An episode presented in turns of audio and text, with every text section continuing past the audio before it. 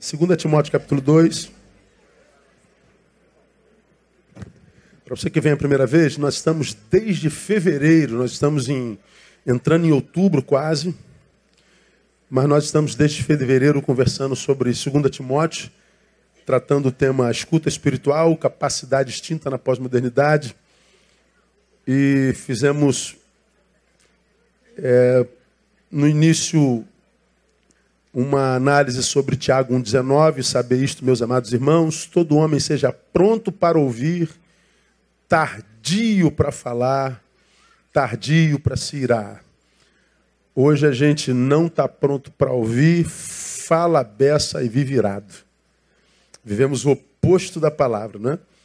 Falamos do valor da audição na Bíblia Sagrada, quais as consequências de não ouvirmos, muita coisa acontece ou deixa de acontecer na vida de quem perdeu a escuta espiritual e algumas implicações graves. Nós estudamos lá uma recapitulação bem rápida. Primeiro, que Deus só fala com quem ouve. A gente aprendeu isso lá em fevereiro.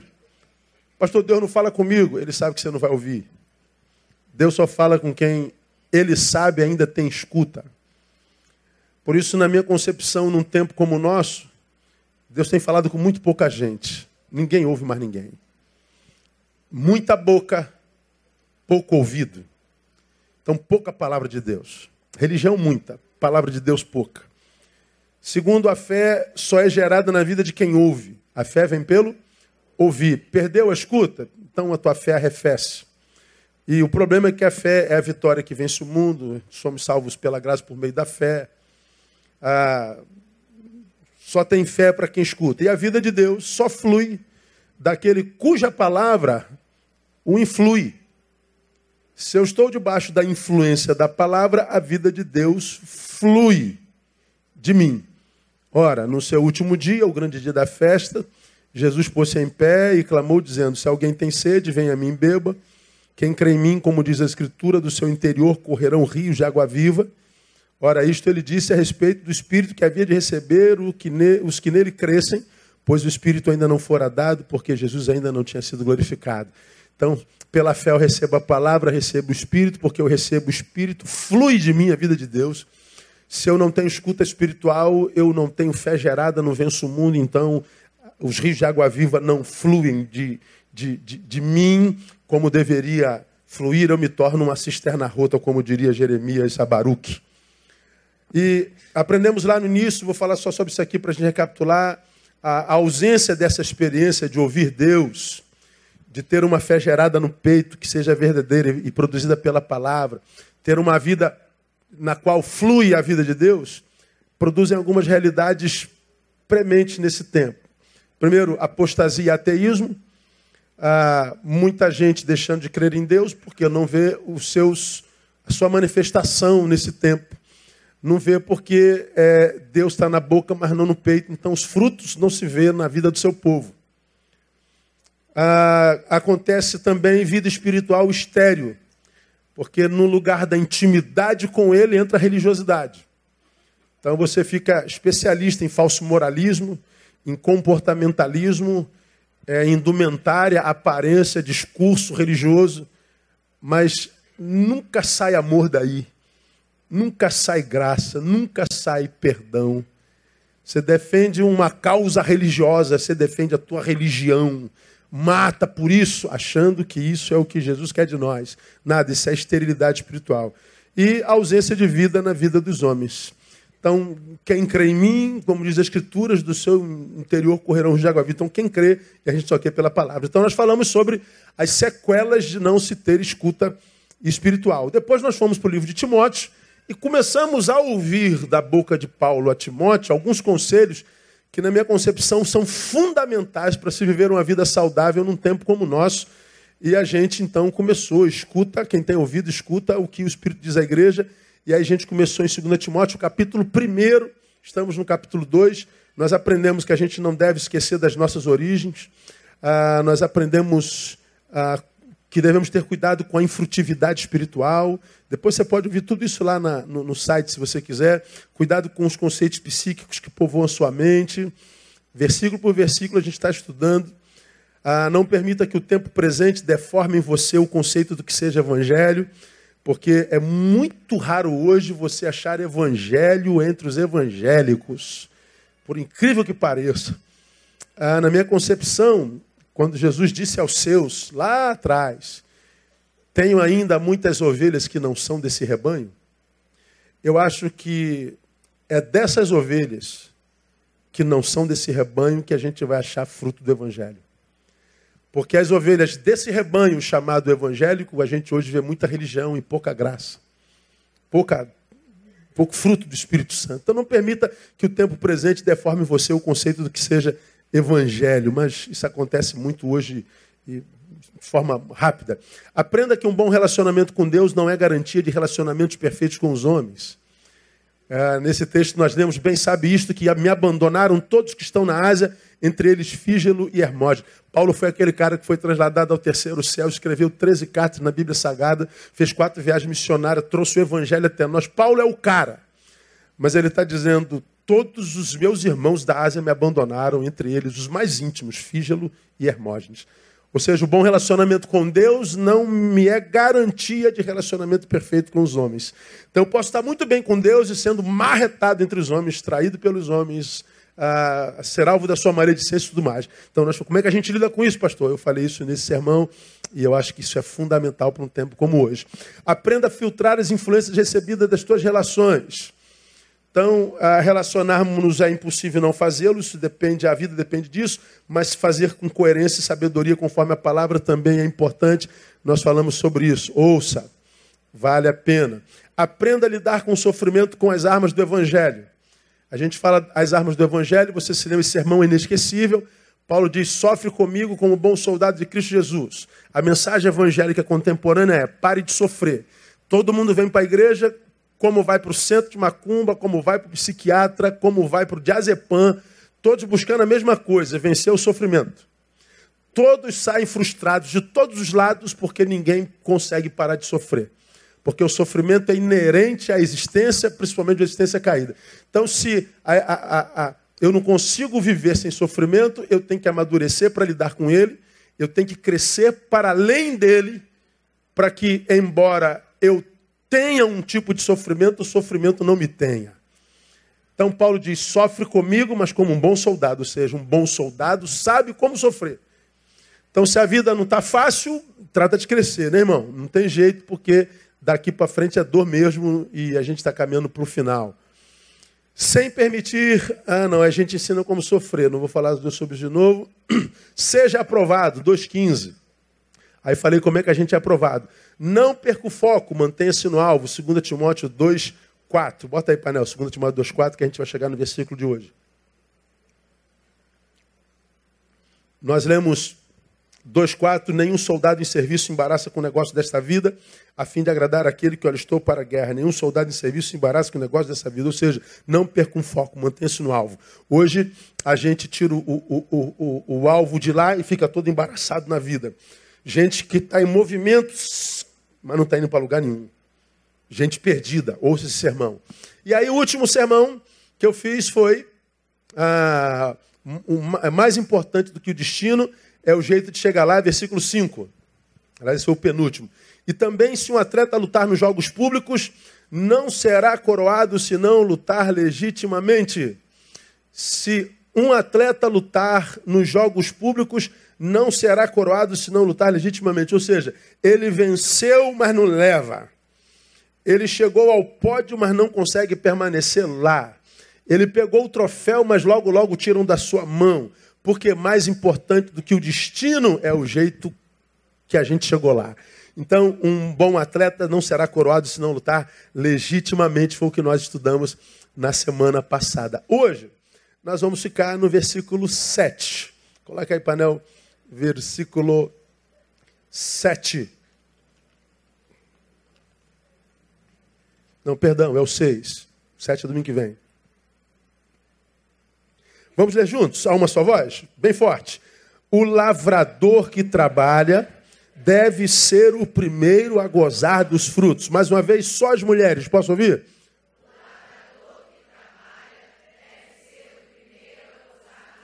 Varões, vamos lá todos juntos, bem forte.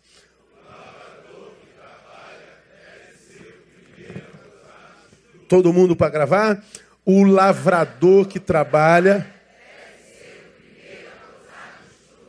O primeiro a gozar dos frutos, não tem dúvida disso. Trabalhou, então deve ser o primeiro a gozar do fruto. Paulo está dizendo. Agora, o que, que Paulo quer dizer com isso aqui, irmão? O que, que a gente pode tirar de um versículozinho tão simples, tão óbvio, e aparentemente sem nada dentro para os dias de hoje? Paulo fala de frutos que devem ser gozados, degustados, aproveitados, digeridos. Ele está falando de frutos. E a gente sabe que o fruto, ele é a ambição do desejo. Você tem um desejo? Tenho. Teu desejo parte do quê, pastor? Bom, estou com sede. Então, com sede eu tenho um desejo.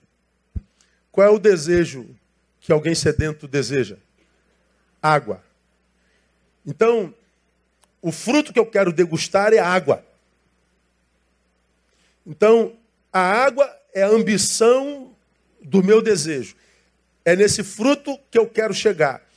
A água, portanto, é o alvo da vontade. Então, se eu tenho desejo, fruto. Se eu tenho vontade, fruto. É desse fruto que Paulo está falando aqui. O fruto é aonde todos queremos chegar. Tudo que fazemos na vida é pensando no fruto.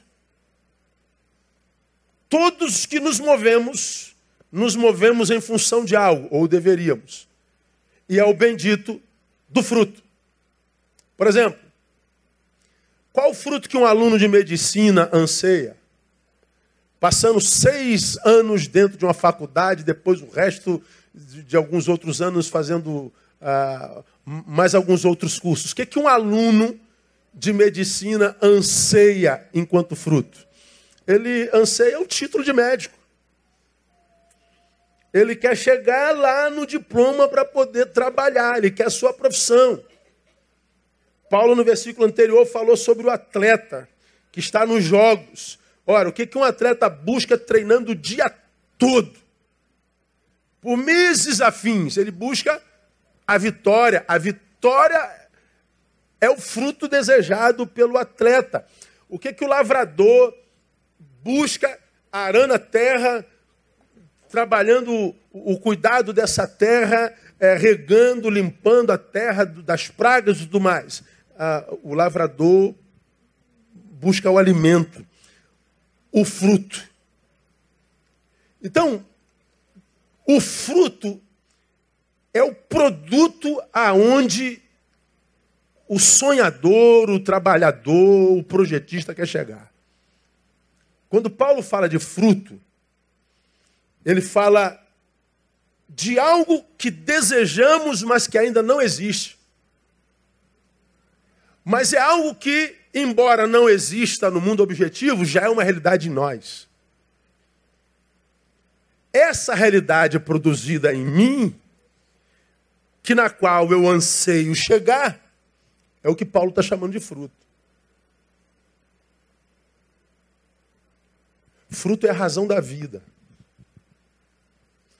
É aquilo para o que a gente existe. O lavrador que trabalha deve ser o primeiro a gozar dos frutos. A gente começa a, a devagar, né?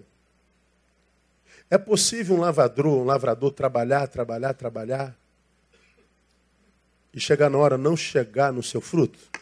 Acontece isso não? Isso chama injustiça, não é? O cara trabalhou, trabalhou, trabalhou, trabalhou, na hora de pegar a recompensa, não chega na mão dele.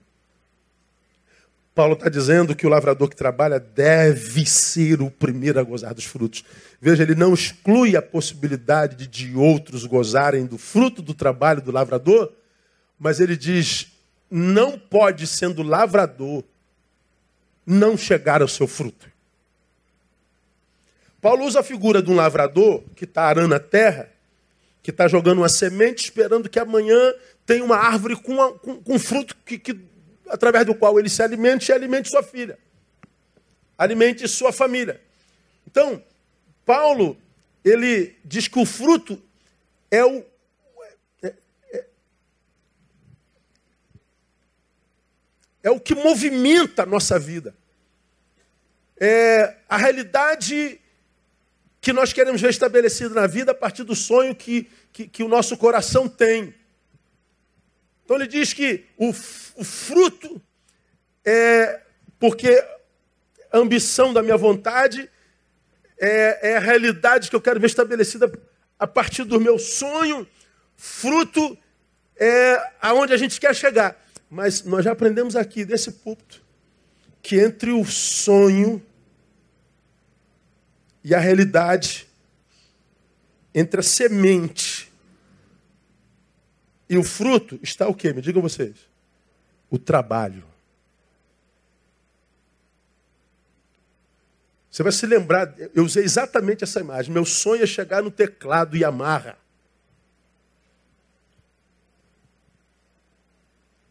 Parte para dentro, Neil. Eu parti.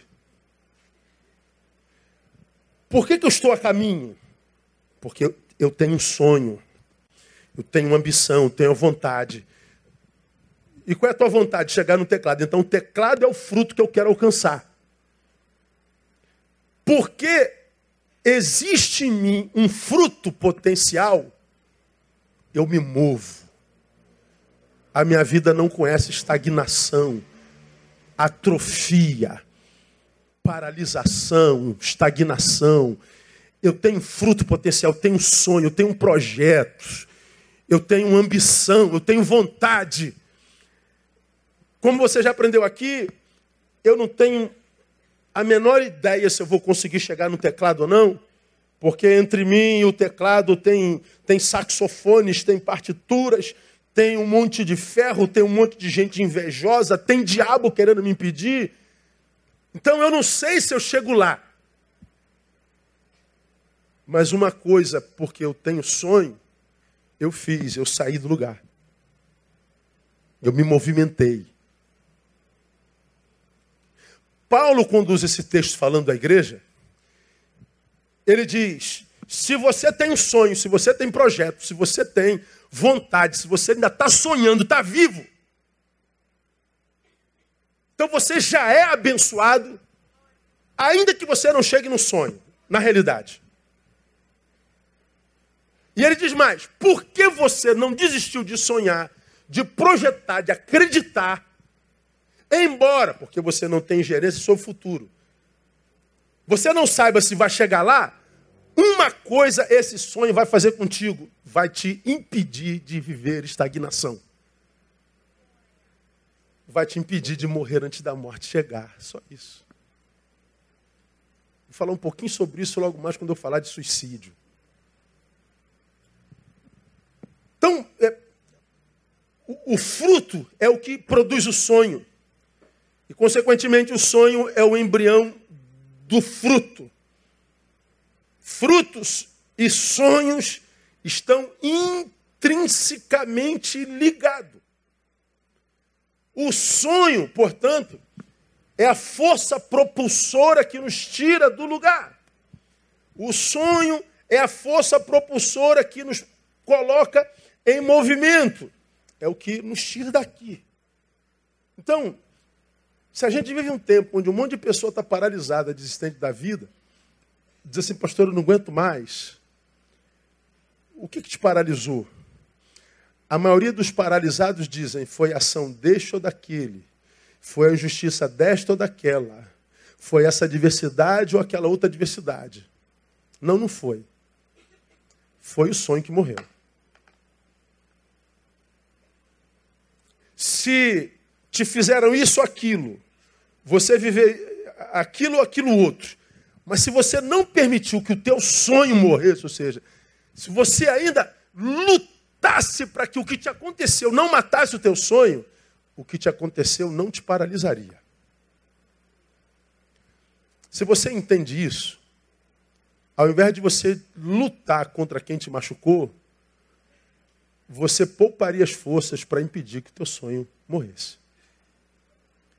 Eu não lutaria contra ninguém, não. Se eu tivesse paralisadão, ao invés de eu estar sentado no quarto Epicuro, acusando todo mundo, revoltado com a vida, querendo que todo mundo morra, odiando, revoltado, é, é, é, em crise porque Deus devia fazer alguma coisa e Deus não fez. Ou seja, você paralisou-se e transformou-se no analista de, de, de, de produção alheia. Você está paralisado, sentado, estagnado, longe da vida, analisando posturas alheias. Como fulano deveria fazer e não fez, como o que se fez e não deveria fazer. Então você se torna um especialista em produção alheia, mas não percebe que o que tira você do lugar não é a análise da produção alheia, é a análise da própria produção, que depois de feita deve produzir trabalho.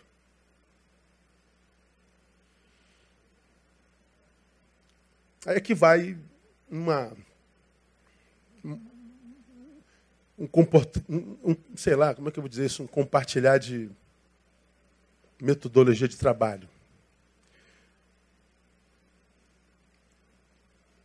Os profissionais da área humana hoje são absolutamente necessários. Logo mais à noite eu vou falar sobre isso. Estou querendo criar na nossa igreja um corpo de psicólogos e profissionais da área de humanas que estejam atendendo voluntariamente na nossa igreja todos os dias da semana. A demanda aumenta e a gente precisa de gente que Deus deu a graça de se formar nessa área para ajudar a gente que está paralisada. Agora, Logo mais a gente vai convocar os, os, os, voluntários, você vai ver isso na rede e tudo mais. E se você é psicólogo, é psicanalista, é profissional da área humana, ah, tem condição e formação para atender gente que está doente da alma, nos afetos, você pode se voluntariar, você pode doar uma hora por semana. E você vai poder usar a tua profissão como ministério para salvar gente. Glória a Deus. Então, aguarda a convocação. Agora, com vocês, eu vou conversar. No sentido de que nós usemos sim nossas técnicas profissionais, mas que nós não nos furtemos de dizer ao analisado, em amor, verdades. Porque grande parte das pessoas que eu tenho entendido no caminho, e hoje eu só atendo quem tentou suicídio, é, gente que está em estado terminal, eu, eu só atendo aquilo que está lá, assim, você não tem noção da demanda. Eu acho que nove em cada dez, toda vez que senta, a gente está sentado numa cadeira, o, o, atendendo, o atendendo está do outro lado. Ah, parece que os que estão paralisados, inertes, ganham não sei de quem. Um script que deve ler diante do, do conselheiro. E o script sempre vende a imagem de quem está paralisado como vítima, mas sempre vítima de um terceiro. Eu não me lembro a última vez de alguém paralisado que sentou diante de mim e falou assim: Pastor, não estou bem, meu momento é ruim, tentei suicídio sim, eu não estou suportando a angústia mas eu reconheço, sou eu. Eu não soube diagnosticar o que fizeram comigo, eu não soube lidar com aquilo. Eu acho que fui menina, eu acho que fui menina. Eu acho que eu plantei porque eu fiz tanta besteira, porque eu fui mal, eu não perdoei. Dificilmente você acha alguém que está paralisado, que tem condições emocionais, psíquicas, espirituais, para dizer: estou ruim e o meu problema sou eu. Então escuta o que o Espírito Santo de Deus me diz no teu coração nessa manhã. Se o meu alvo existe, então eu tenho um sonho.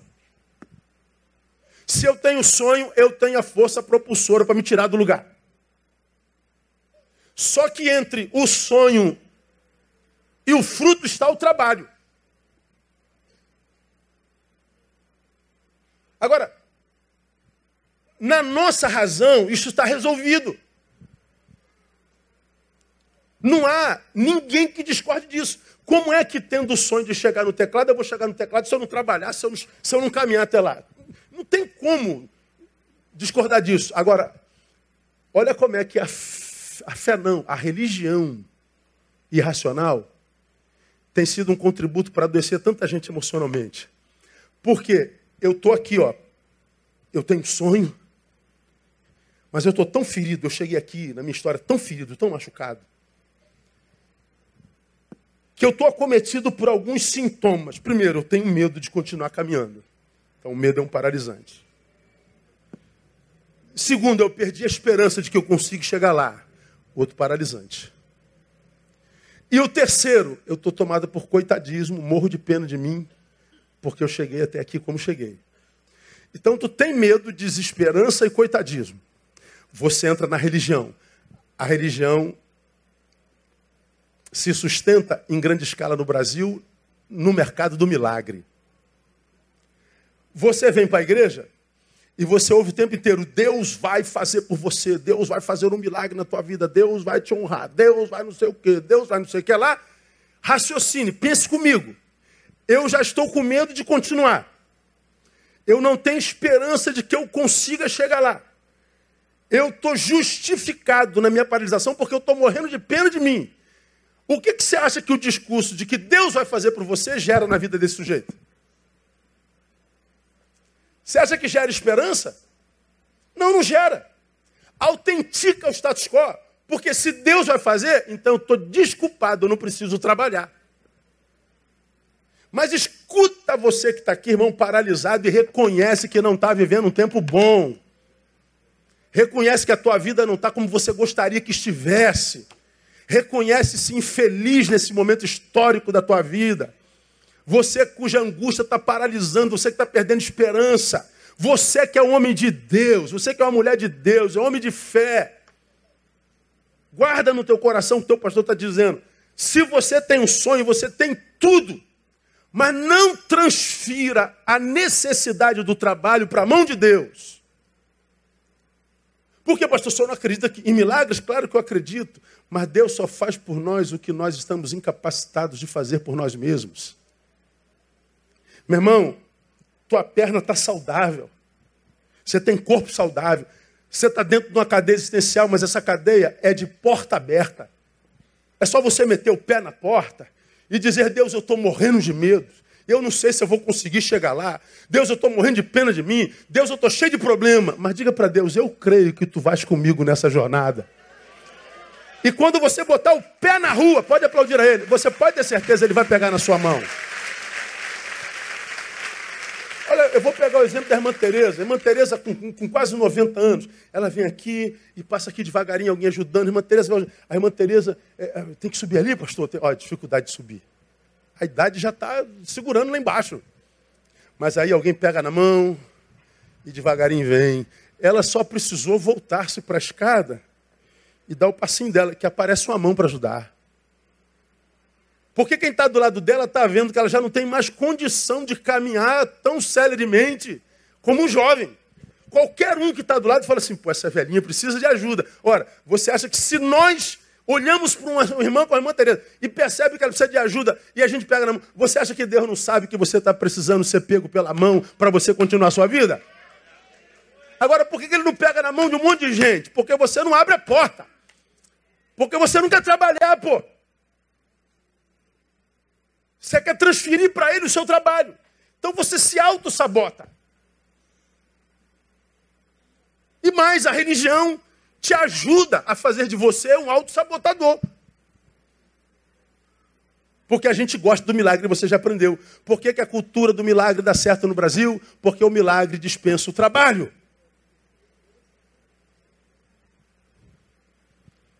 Então, o sonho é o embrião do fruto.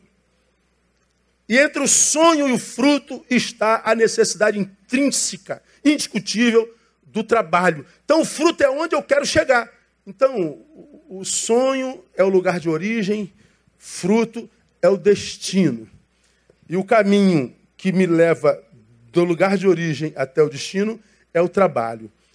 É o trabalho que me torna merecedor do fruto.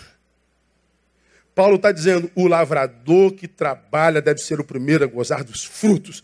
Então, se está faltando um fruto na tua vida, de que natureza for, E você quer muito esse fruto, porque você acredita que ele vai dar sentido à tua própria vida.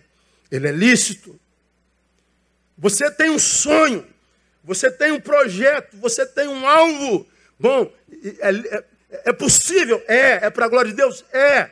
Então, se você trabalha, é lavrador, então você tem que ser o primeiro a gozar desse negócio. Agora, alguns falam assim, pô, pastor, eu acordo três horas da manhã, dormo meia-noite. Tá, que você é trabalhador, é. Mas Paulo não está falando desse trabalho produzido nas horas que nós vendemos para o patrão. Ele está falando do trabalho que a gente leva efeito dentro da gente. Ele fala do trabalho que a gente tem que desenvolver para que nós nos tornemos capazes de tomar posse daquele fruto. É trabalho. Então, eu, eu diria aos profissionais: ouça com carinho, ouça com amor, mas não se furte de, com o mesmo amor, dizer a verdade e no tempo certo. Há os que chegam a nós estão absurdamente feridos, não tem que ouvir nada, tem que botar mercúrio e band-aid. Há os que chegam quebrados, tem que dar muleta mesmo. Mas depois que botou de pé, diga a verdade em amor, porque só a verdade pode libertar. Só a verdade pode libertar. Então, o caminho que liga um ao outro, o sonho ao fruto, se chama trabalho. Então, o trabalho é o que nos torna merecedores. É o trabalho que me torna digno do fruto. É o trabalho que me torna digno de, de ver o meu sonho realizado. É o trabalho. Ah, como nós somos parte de uma religião que fala muito de milagre, de uma religião que transfere para Deus grande parte das nossas obrigações, o que, que acontece? Há entre nós, os cristãos, muita gente frustrada. E a gravidade da frustração entre nós, os cristãos, é porque nós nem dizer que estamos frustrados podemos, porque dizer que você está frustrado na vida é ser alvo do juízo do irmão que vai dizer é legalidade para o diabo. Aí, porque nós somos da fé que somos, não só vivemos frustrações como qualquer outro ser humano, como estamos impedidos por força de imagem de compartilhar a nossa frustração. Nós somos quase que condenados à solidão. É triste conhecer a vida de tanta parte dos cristãos que sofrem na sua humanidade. Paulo diz em 4:4 de Romanos o seguinte: ora, o que trabalha não se lhe conta a recompensa como dádiva, mas como dívida.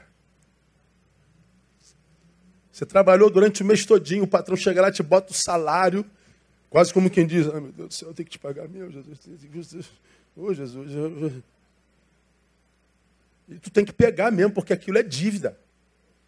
O, o fruto não é uma, uma recompensa passa a ser um direito.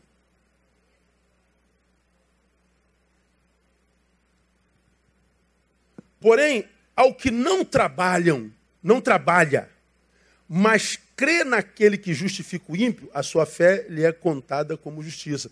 Ou seja, ele não trabalhou, mas Deus, porque viu, porque ele não trabalhou, não foi porque era uma impossibilidade não era, não era ausência de coragem, mas era uma total impossibilidade, então ele recebe o salário da mesma forma, mas é a justiça do patrão, daquele que dá. Então, quando Deus trata conosco individualmente, ele quer ver por que, que você não está trabalhando. Por que, que o trabalho não está sendo na sua vida desenvolvido para que você chegue até o teu sonho? Aí um diz: Não, eu não trabalho porque eu simplesmente parei de crer. Ok. Então a tua inércia é uma opção. Agora o outro está em possibilidade de andar, ele está acamado mesmo. Mas o sonho continua lá, pujante, é uma pulsão nele. Deus trata diferente. A vida trata diferente. Então, meu irmão, nós vivemos um tempo muito ruim, individualista, crônico. Na verdade, hoje ninguém está preocupado com a dor do outro. Como disse Rousseau e eu preguei aqui, nós estamos absolutamente sós. E quem foi alcançado pelo Evangelho e conheceu o amor de Deus, o primeiro amor que ele restaurou na vida foi o próprio. Amor próprio. Esse amor próprio deveria ser tão pujante, pulsante, tão poderoso em você, que ele ia fazer com que você amadurecesse de tal forma que você não dependesse de amor nenhum mais, além do de Deus. Aí você vai ser, não para o outro, vai ser para si. A gente pega aqui um exemplozinho bobo. Toda mulher no planeta quer se livrar de dois quilos. Toda. Algumas de dez, um pouquinho mais, não é? Mas você sabe o poder da gordura quando você está diante do espelho, ou não sabe? Bobagem, não é? Não, não é bobagem. Porque a gente não tem noção ou tem do poder da imagem em nós. Aí, ok, você trabalha, você bota na tua cabeça que o teu sonho é perder tantos quilos. Perder tantos quilos é fácil, irmão? E ganhar? É só ficar parado. Para, senta aí. No final do culto você está um quilo mais gordo. É só ficar parado. Agora, para perder, requer trabalho? Muito trabalho. Agora eu pergunto: você já começou o trabalho alguma vez no intuito de perder peso? Sim ou não? Todo mundo já começou um regime alguma vez na vida. Por que, que não emagreceu, irmão? Porque parou de trabalhar no meio do caminho. Por que, que parou de trabalhar no meio do caminho? Porque quando sentou naquela mesa, não preciso nem terminar, né? O resto da história vocês conhecem. Ah, mas pô... aí tu fica entre o sonho e desejo. O que, que acontece? Os... Você sentou naquela mesa com um sonho, quando sentou naquela mesa, o sonho mudou.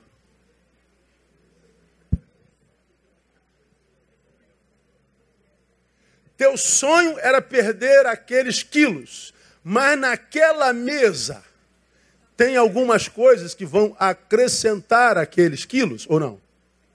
Aí você fica, meu Deus, eu fico com um sonho que me trouxe até aqui. Ou com sonho de comer esse negócio que está cara de bom, rapaz. Tá... Aí o que, que você faz? Você bota esse sonho lá para frente e cai de boca nesse sonho. Autossabotagem. Acontece só na gordura? Acontece na vida inteira, irmão. Quando no fim do ano se diz assim, oh, esse ano eu vou ser o melhor crente. Quero ler mais a Bíblia, eu quero ser mais útil ao meu Senhor, quero servir a minha igreja, eu quero ser um canal da bênção de Deus. Tu escreve aqueles pedidos todinhos lá. Irmão, eu leio todos aqueles pedidos, são 4, 5 mil pedidos. 90% deles não é pedido de coisa material. 90% é de pedido de coisas espirituais, existenciais. Poucos pedem coisas, carro, casa. E quando perde casa ou casa, não pede assim, Deus, eu quero uma casa que caia do céu. Não, ele pede saúde para comprar casa, ele pede condição de comprar casa. Então o nosso sonho é todo, é, sonho bom, é sonho correto, é legítimo, é pertinente. Mas quando chega em fevereiro, a gente já largou tudo. Porque outros sonhos adentraram na nossa história e que fez com que nós nos distraíssemos. Como nós fizesse, fez com que nós perdêssemos o foco, como nós pregamos no último sermão. A gente se embaraça com as coisas dessa vida. O que, que acontece? Cada vez que no dia, no dia, que dia do mês é hoje? Dia 30. Hoje, hoje é dia 30, você chegou aqui com um sonho. Mas amanhã você se esbarca com alguma coisa na vida, você esquece o sonho do dia 30 e abraça o sonho do dia 1 Bom, quando você esqueceu o sonho do dia, do dia 30, você sustou um projeto iniciado, quem sabe, com a bênção de Deus, e você se desviou para outras, outras vertentes e se esquece que, na verdade, o que te tirou de lá foi o sonho do dia 30. Mas no outro dia tu já estava abraçado com o do dia primeiro. Mas o que, que tirou do lugar? Foi o 30, mas você se desviou no primeiro. o 30 te levava para lá, o do dia primeiro te leva para cá. Cada vez que você abre mão do teu sonho, mais longe dele você fica. Não tem como a gente não viver numa, num, num tempo de frustração crônica. De gente que se transformou em gente de quem não gosta, gente que se transformou em gente que não quer ser, gente que se transformou em gente da qual quer se livrar. Ou seja, se eu me transformei em alguém que eu não gosto, se eu me transformei em alguém que eu não quero ser, se eu me transformei em alguém de quem eu quero me livrar, ser para mim é um fardo. Como eu posso sonhar para essa gente que eu não gosto? Aí você abre mão do sonho. Abriu mão do sonho, estatizou-se, virou pedra, virou estátua de sal.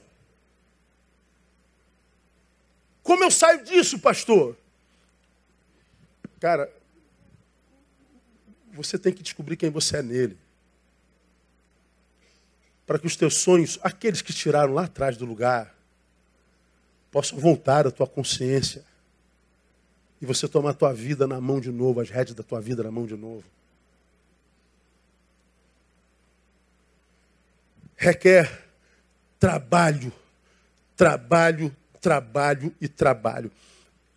A, a, realidade do trabalho, principalmente que a gente faz em nós, é tão premente e tão desconsiderado por essa geração que só investe em imagem, que a gente esquece dos que diz a Bíblia sobre trabalho, principalmente nós que somos da religião do milagre. Você vai ver, amanhã é, tem 5 mil visualizações de sermão amanhã de manhã. Se você for ver os comentários, esse cara não crê em Deus. Está falando para a gente trabalhar. Ó, oh, miserável. Bota aí, painel. 2 Tessalonicenses 3,10. Deixa eu ver o que, que Paulo diz lá. Para você ver a gravidade disso.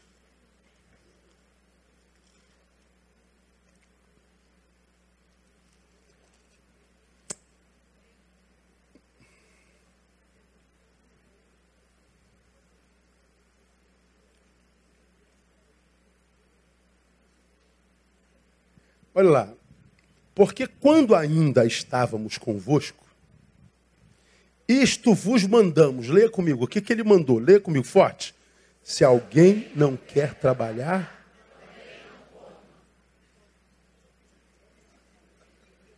Ô irmão, fala sério. Sou eu que estou dizendo isso aí? É palavra.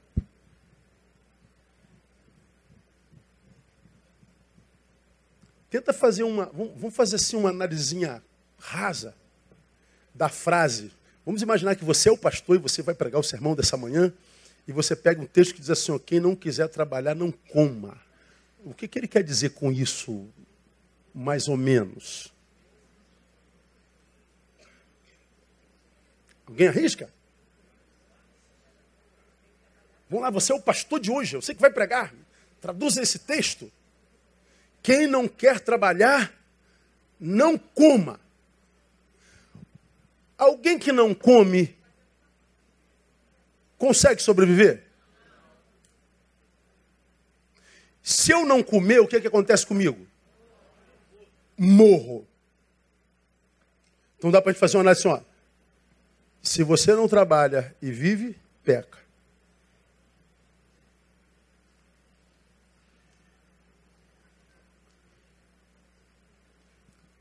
O fruto que eu adquiro com o trabalho só é promessa para quem está vivendo utilidade. O que que os que estão paralisados ficaram no caminho, estatizados, derrotados, estão produzindo nada. E os que não estão produzindo estão se achando injustiçados pelo sistema. Porque eles acreditam que o sistema deveria lembrar deles.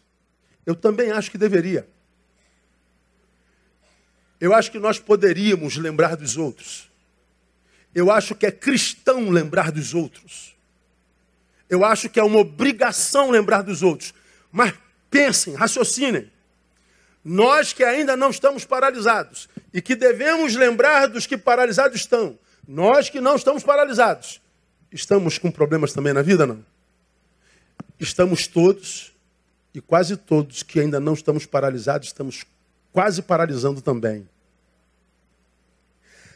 Estamos numa situação do planeta e da raça humana que, embora haja em mim um desejo enorme de te ajudar, Felipe, eu sei que se eu te ajudar, eu fico.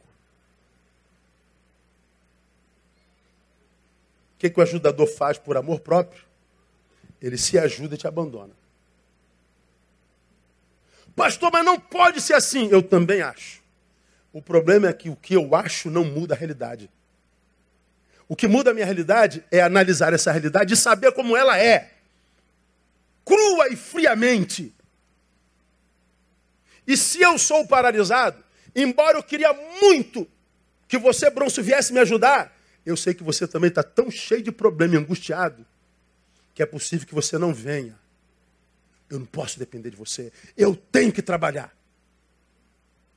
Porque se eu não trabalhar, eu não vou ter a comida necessária para continuar existindo. Paulo está dizendo: se você não trabalha, não come. Ou seja, a vida é, é, é inimiga de quem não trabalha.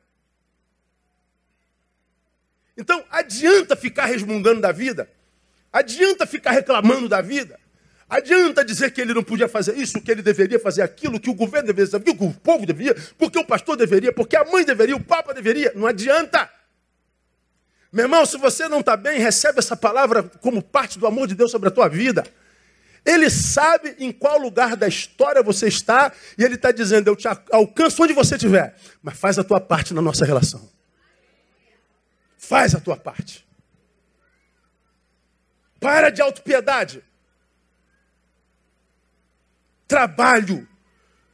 Trabalho. Trabalhar, não quero. Não come.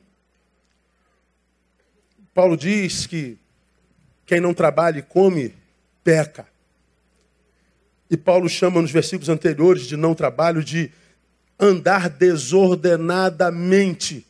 Agora, olha só.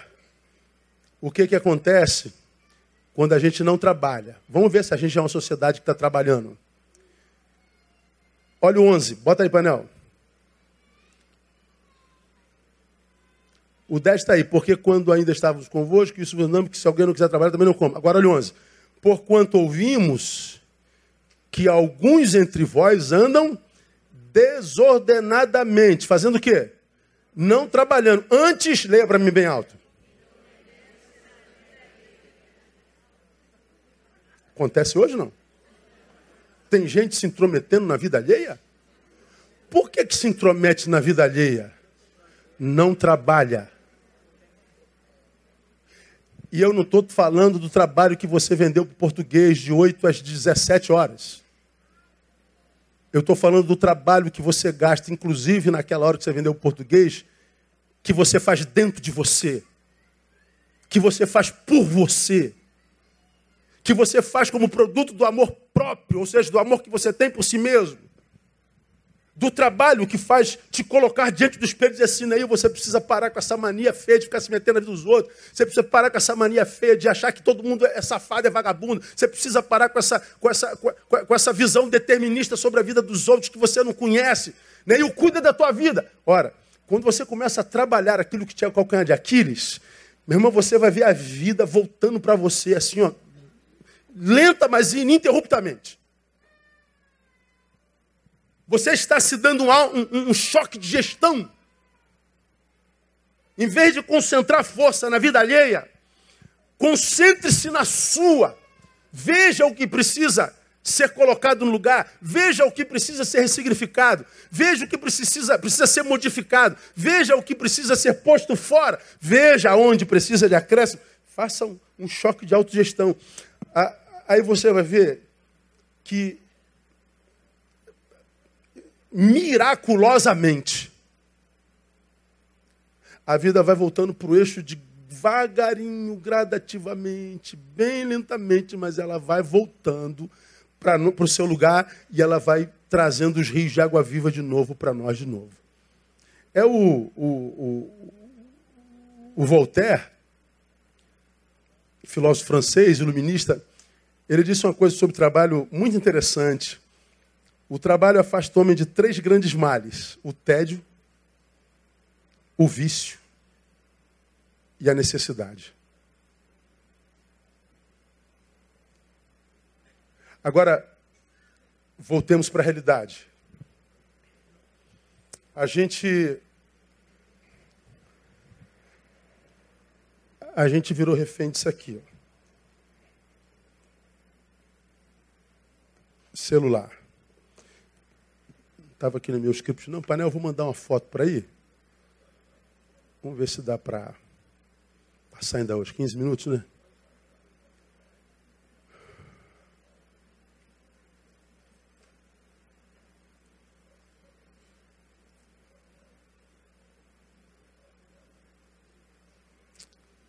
painel.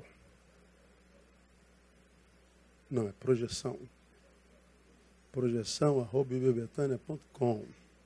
Foi enviando, concluindo, pronto. Tecnologia é assustador, né, cara? Fala a verdade. Vê se chega aí. Trabalhe em nós mesmos. Vamos lá.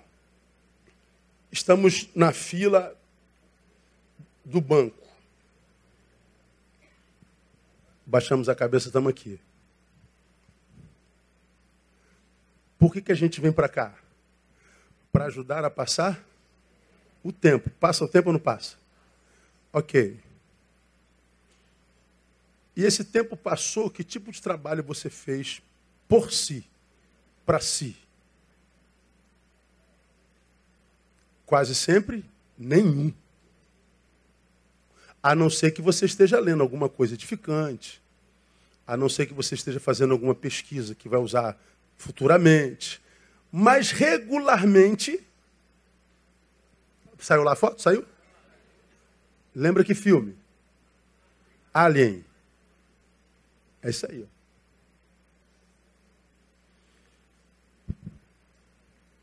Somos uma geração internetizada. Tem, tem três ou quatro ovelhas que morrem de raiva de mim porque eu falo muito disso. Mas olha a sua vida, irmã. Veja se eu não tem razão. Olha para a sua vida. Pergunta o que seu marido pensa de você com a sua relação com o teu celular. Pergunta seu marido.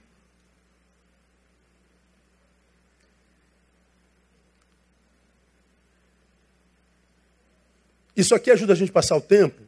E a gente diz, mas pastor, sem isso aqui, meu Deus, chega a dar um desespero, porque por quê? Muito tempo livre. O tempo não vai passar.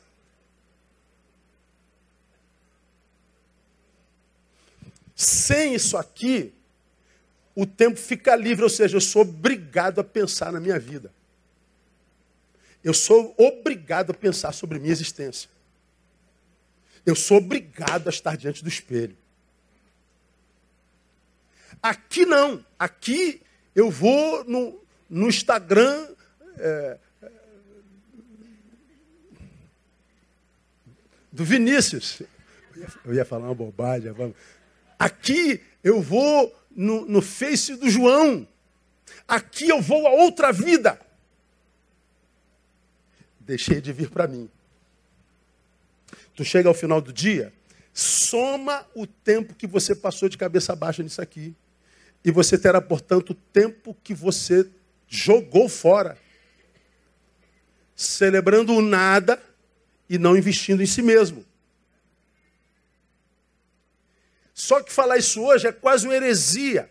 Porque se o vício é coletivo e comum, a gente não tem como vício.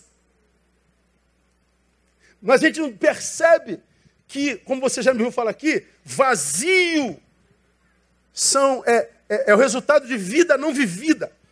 É, são os momentos que eu deixei de, de abraçar, de tocar, de beijar, de perdoar, de servir, de correr, de, de, de curtir o belo, de tocar no chão, na grama, curtir a chuva, de, de brincar com o cachorro, com a criança. O que eu não vivi porque eu estava sequestrado por aquilo ali, vai somando em mim, enquanto potencial não desenvolvido e não vivida, que quando eu chego aqui eu estou com um vazio gigante. Por que, que eu estou vazio? Essa vida toda que você deixou de viver. A gente envelhece, não amadurece e não se apaixona por si. Quando Paulo fala do lavrador, irmão, ele está falando do camarada que está em trabalho. Ele está trabalhando em função do fruto que ele quer para si. Ele está investindo em si. Ele colocou o si, o, o, o, amor próprio, como o mais importante de todos os amores, porque todos os outros amores partem desse amor próprio. Ama o teu próximo como a ti mesmo. Eu só amo o meu próximo se eu amo a mim mesmo. Se eu amo a mim mesmo, eu cuido de mim mesmo. E aí você vê, volta para o texto lá, painel, pode tirar o alien daí. E volta para o lavrador. 2 Timóteo. Estou terminando.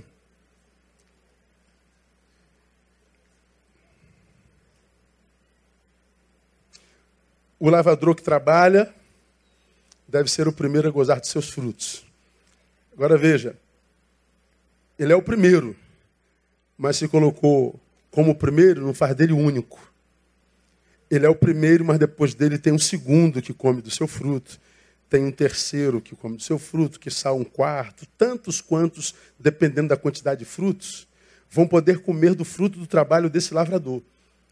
Agora, a máxima é: nunca alguém que trabalha para si fica sem fruto.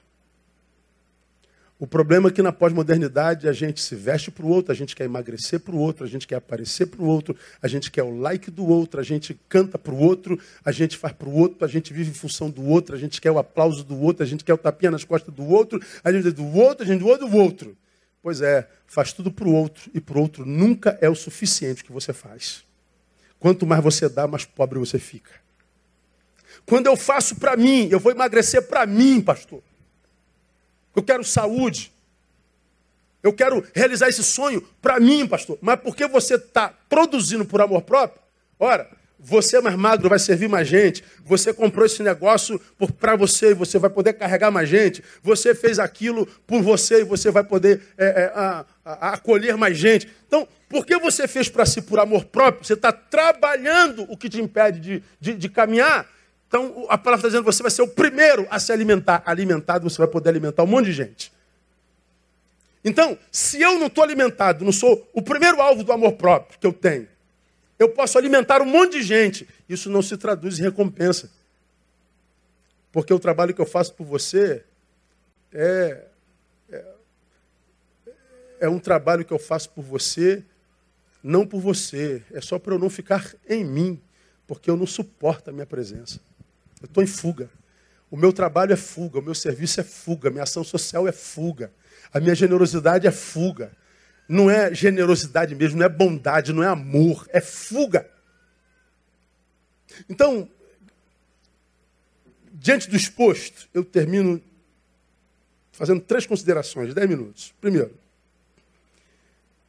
vamos começar com relação ao sustento de cada dia. Mais do que milagre, buscam especialização profissional. Adolescentes, jovens, vai estudar.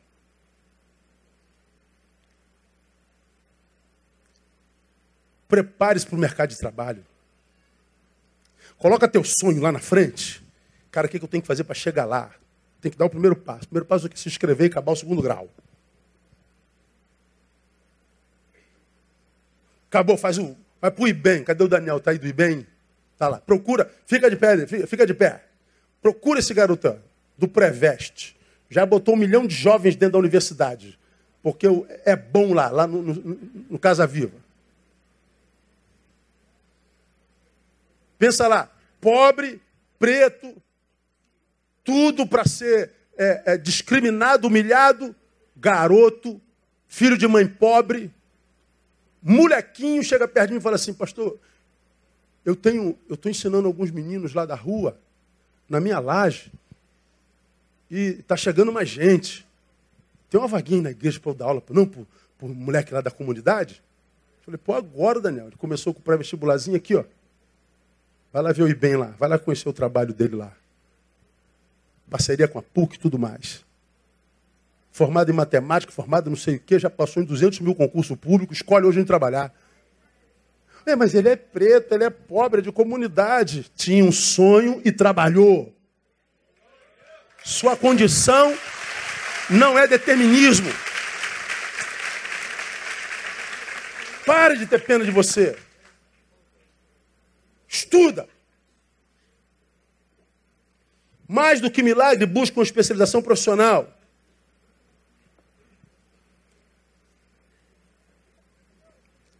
É, pastor, tem muito profissional que está desempregado, é verdade, mas o número é bem menor, né?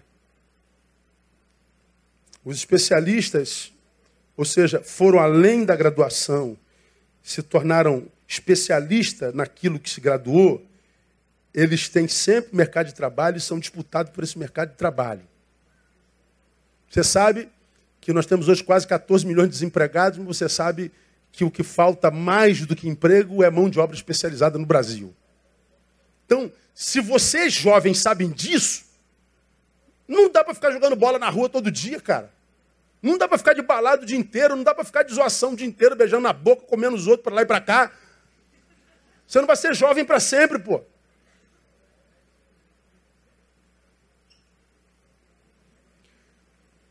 Com relação à saúde, mais do que cura, busque disciplina vivencial. Busque disciplina de vida para o corpo, boa alimentação. Pô, eu estou fazendo. Eu, eu tive dois apagões há bem pouco tempo atrás. Eu estava dando entrevista em São Paulo, num congresso que eu ia pregar uma hora depois, que tinha 10 mil pessoas. Assembleia deu do Braz. Antes estava dando uma entrevista. A menina me fazia pergunta, a minha mente criava a resposta, mas a minha boca falava outra coisa. Eu não conseguia reproduzir o que o meu cérebro construía. Eu tive uma, uma desconexão transitória. Falei, cara, eu estou passando mal. Dá para a gente interromper? Interromper. Foram ver minha pressão, minha pressão tinha subido. Pela primeira vez na minha vida, minha pressão passou de 12 por 8. Deitei no gabinete do pastor, falei, caraca, vou pregar agora lá em cima, tem 10 mil pessoas lá em cima. Se der branco no meio do púlpito, cara, e a vergonha? Falei, Deus, eu vou na força e na coragem. Foi bênção. A última reunião de transferência, a mesma coisa. Estou falando, minha mente não funciona. Minha mente está construindo, mas a minha fala não coaduna e eu dei outro apagão. Fui para meu gabinete, tiraram minha pressão, minha pressão estava alta. Segunda vez na minha vida, minha pressão sobe. Temos uma médica aqui, neurologista, ela falou, pastor, você vai procurar um neurologista, já faz logo esses exames aqui, não sei o quê, para ressonância de, de, de, crânio e eco, carótida, e estou fazendo tudo lá. Aí eu fui fazer um exame, rapaz, eu entro no, no consultório médico, eu vejo um médico desse tamanhão assim. Aí eu, poxa,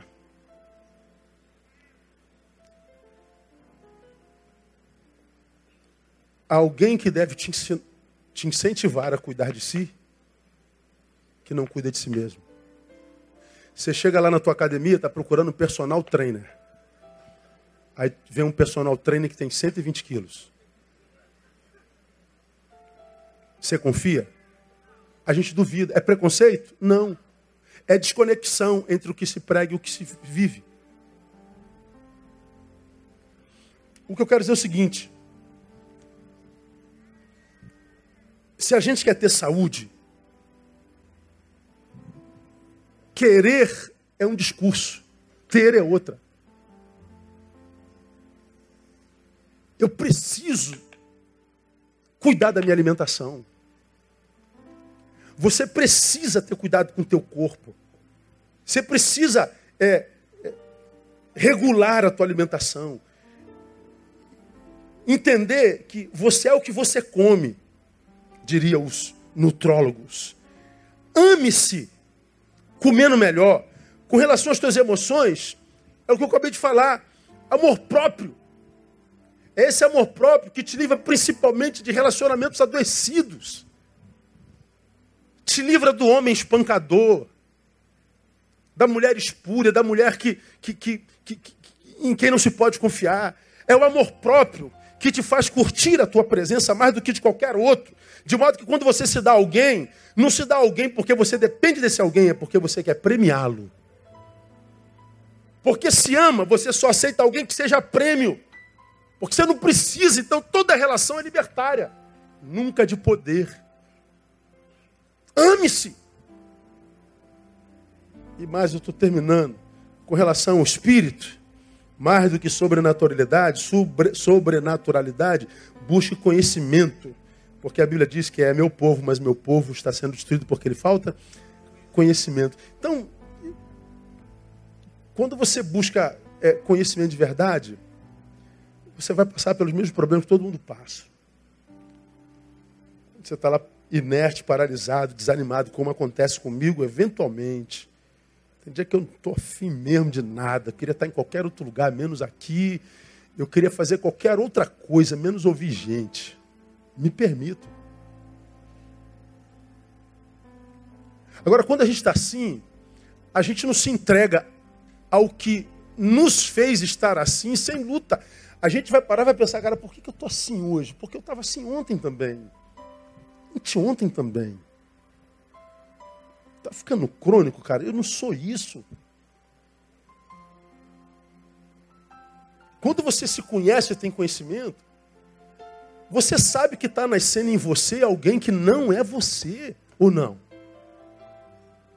Você sabe que sempre foi sorridente, o sorriso sumiu daí. Sempre foi aquele camarada que botou aquela pessoa para cima, esperançoso, esperançosa. Agora você está aí. Você acordou, tocava o despertador, não tinha mais negócio de cinco minutinhos, não. Tu já pulava e. e ah! Agora tu fica rolando para lá, rolando para cá. Ele levanta, leva a cama junto. Pô, não sou eu. Aí você não sou eu. Você está percebendo que está nascendo alguém aí que não tem a ver com a tua natureza. Porque você se conhece. Quem é que tem que interceptar esse, esse, esse, esse ser que está nascendo aí que você não conhece? É você. Por isso que o conhecimento de si mesmo é importante, porque senão eu sou assim, pastor, porque meu pai fez isso, minha mãe fez aquilo, meu pastor fez isso, o Papa fez aquilo, o Lula fez isso, o Bolsonaro fez aquilo. Não. Você está assim porque você não teve coragem de lutar contra si mesmo? Porque você estava procurando culpados.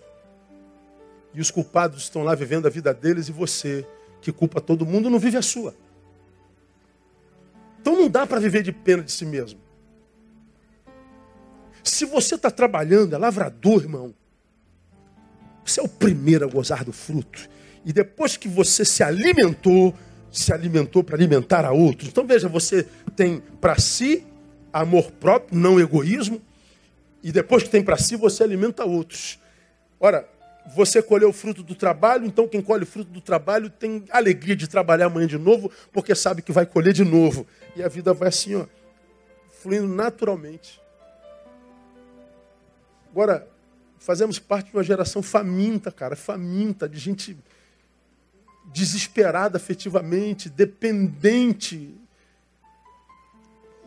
crônico de tudo e de todo, gente que fica mendigando afeto, mendigando atenção, mendigando reconhecimento, mendigando, mendigando, mendigando.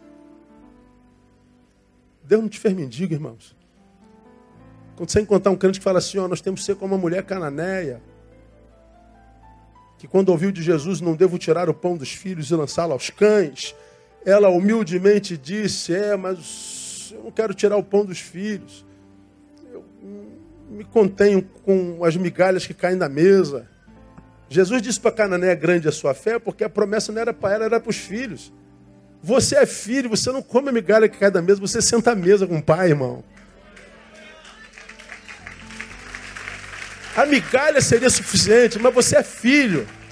Ele te fez filho. Você senta à mesa. E se você estiver sentado à mesa com o pai, irmão, pode ter pão francês ou, ou, ou, ou picanha. O que te alimenta não é o que está na mesa, é estar sentado à mesa com o pai. A gente não se preocupa com mais nada porque a gente só quer estar sentado à mesa com o pai. Então sai daí debaixo dessa mesa, meu irmão. Sai de debaixo dessa mesa, minha irmã. Sai daí dessa mediocridade na qual você se enfiou. Ao invés de se concentrar em acusar a gente, retém essa força e diz: Eu vou levantar daqui hoje, pastor, porque eu sou lavrador e eu vou, eu, eu vou voltar a semear e vou colher no nome de Jesus. E você vai ver que quando você voltar para a vida, a vida volta para você. E o Deus da vida vai te socorrer e vai te dar vitória no nome de Jesus. Que Ele te abençoe sim, com, com, com, com toda sorte de bênção. E que te dê a graça de se levantar daqui hoje uma nova pessoa e que amanhã seja o primeiro dia do resto da sua vida e que seja a melhor parte da sua vida no nome de Jesus. Vamos aplaudir a Ele bem forte. Vamos levantar e vamos embora.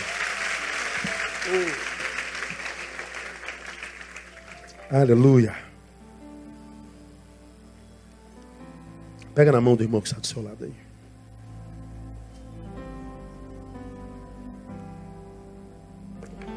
Quero terminar o culto dessa manhã te dando a oportunidade de abençoar esse irmão que está do seu lado. Você pode estar segurando a mão de alguém que entrou aqui nessa manhã dizendo: se Deus não falar comigo, hoje eu me mato. Você pode estar sentado do lado de alguém que está tão fundo no poço, está tão paralisado e doente, que você não pode imaginar, mas Deus te colocou do lado dele, quem sabe, para ser o remédio de cura nele. Então eu queria que você fechasse os teus olhos, mas abrisse a sua boca e orasse por esse irmão que está do seu lado. Aperta a mão dele, clama por ele. Deixa Deus ouvir a tua voz nessa manhã. Seja um instrumento de cura. Seja um instrumento de cura. A Bíblia diz: abre a tua boca e eu a encherei. E ele diz: Eu crio o fruto dos lábios. Então profetiza cura, renovo de força, esperança, paz. Que nessa manhã, uma vez que a misericórdia já foi renovada, que ele renove as forças, a esperança, que Ele renove a alegria, sobretudo o amor próprio. Que Ele saia daqui com a consciência de filho, não de mendigo. Que Ele saia daqui não na consciência da migalha, mas de que quem está sentado à mesa, abençoa teu irmão. Profetiza a cura sobre ele. Profetiza sobre ele o que você deseja para si mesmo. Aleluia. Pai, ouve o clamor da tua igreja nessa manhã. Tu sabes até onde essa palavra entrou e até onde ela foi. Eu quero te pedir, ó Deus, que essa manhã seja uma manhã divisora de história na vida de gente aqui nesse lugar. Que essa manhã seja uma manhã divisora de águas na vida de muita gente nesse lugar. Que essa é amanhã, ó Deus, tu esteja ressuscitando o lavrador que está paralisado. Tu esteja ressuscitando esse trabalhador que desistiu, que tu esteja ressuscitando sonhos, projetos, que meu irmão saia daqui animado para voltar à vida no nome de Jesus, que ele saia daqui, ó Deus, para tomar posse daquilo que ele tem direito no Senhor e na tua presença. Renova a força ao cansado, renova a esperança ao abatido, põe de pé o caído, ó Deus, sara o ferido, cura os olhos e a forma de enxergar. Que essa manhã seja uma manhã de milagre, de renovo no nome de Jesus, Pai. Muito obrigado porque a tua palavra é viva e eficaz.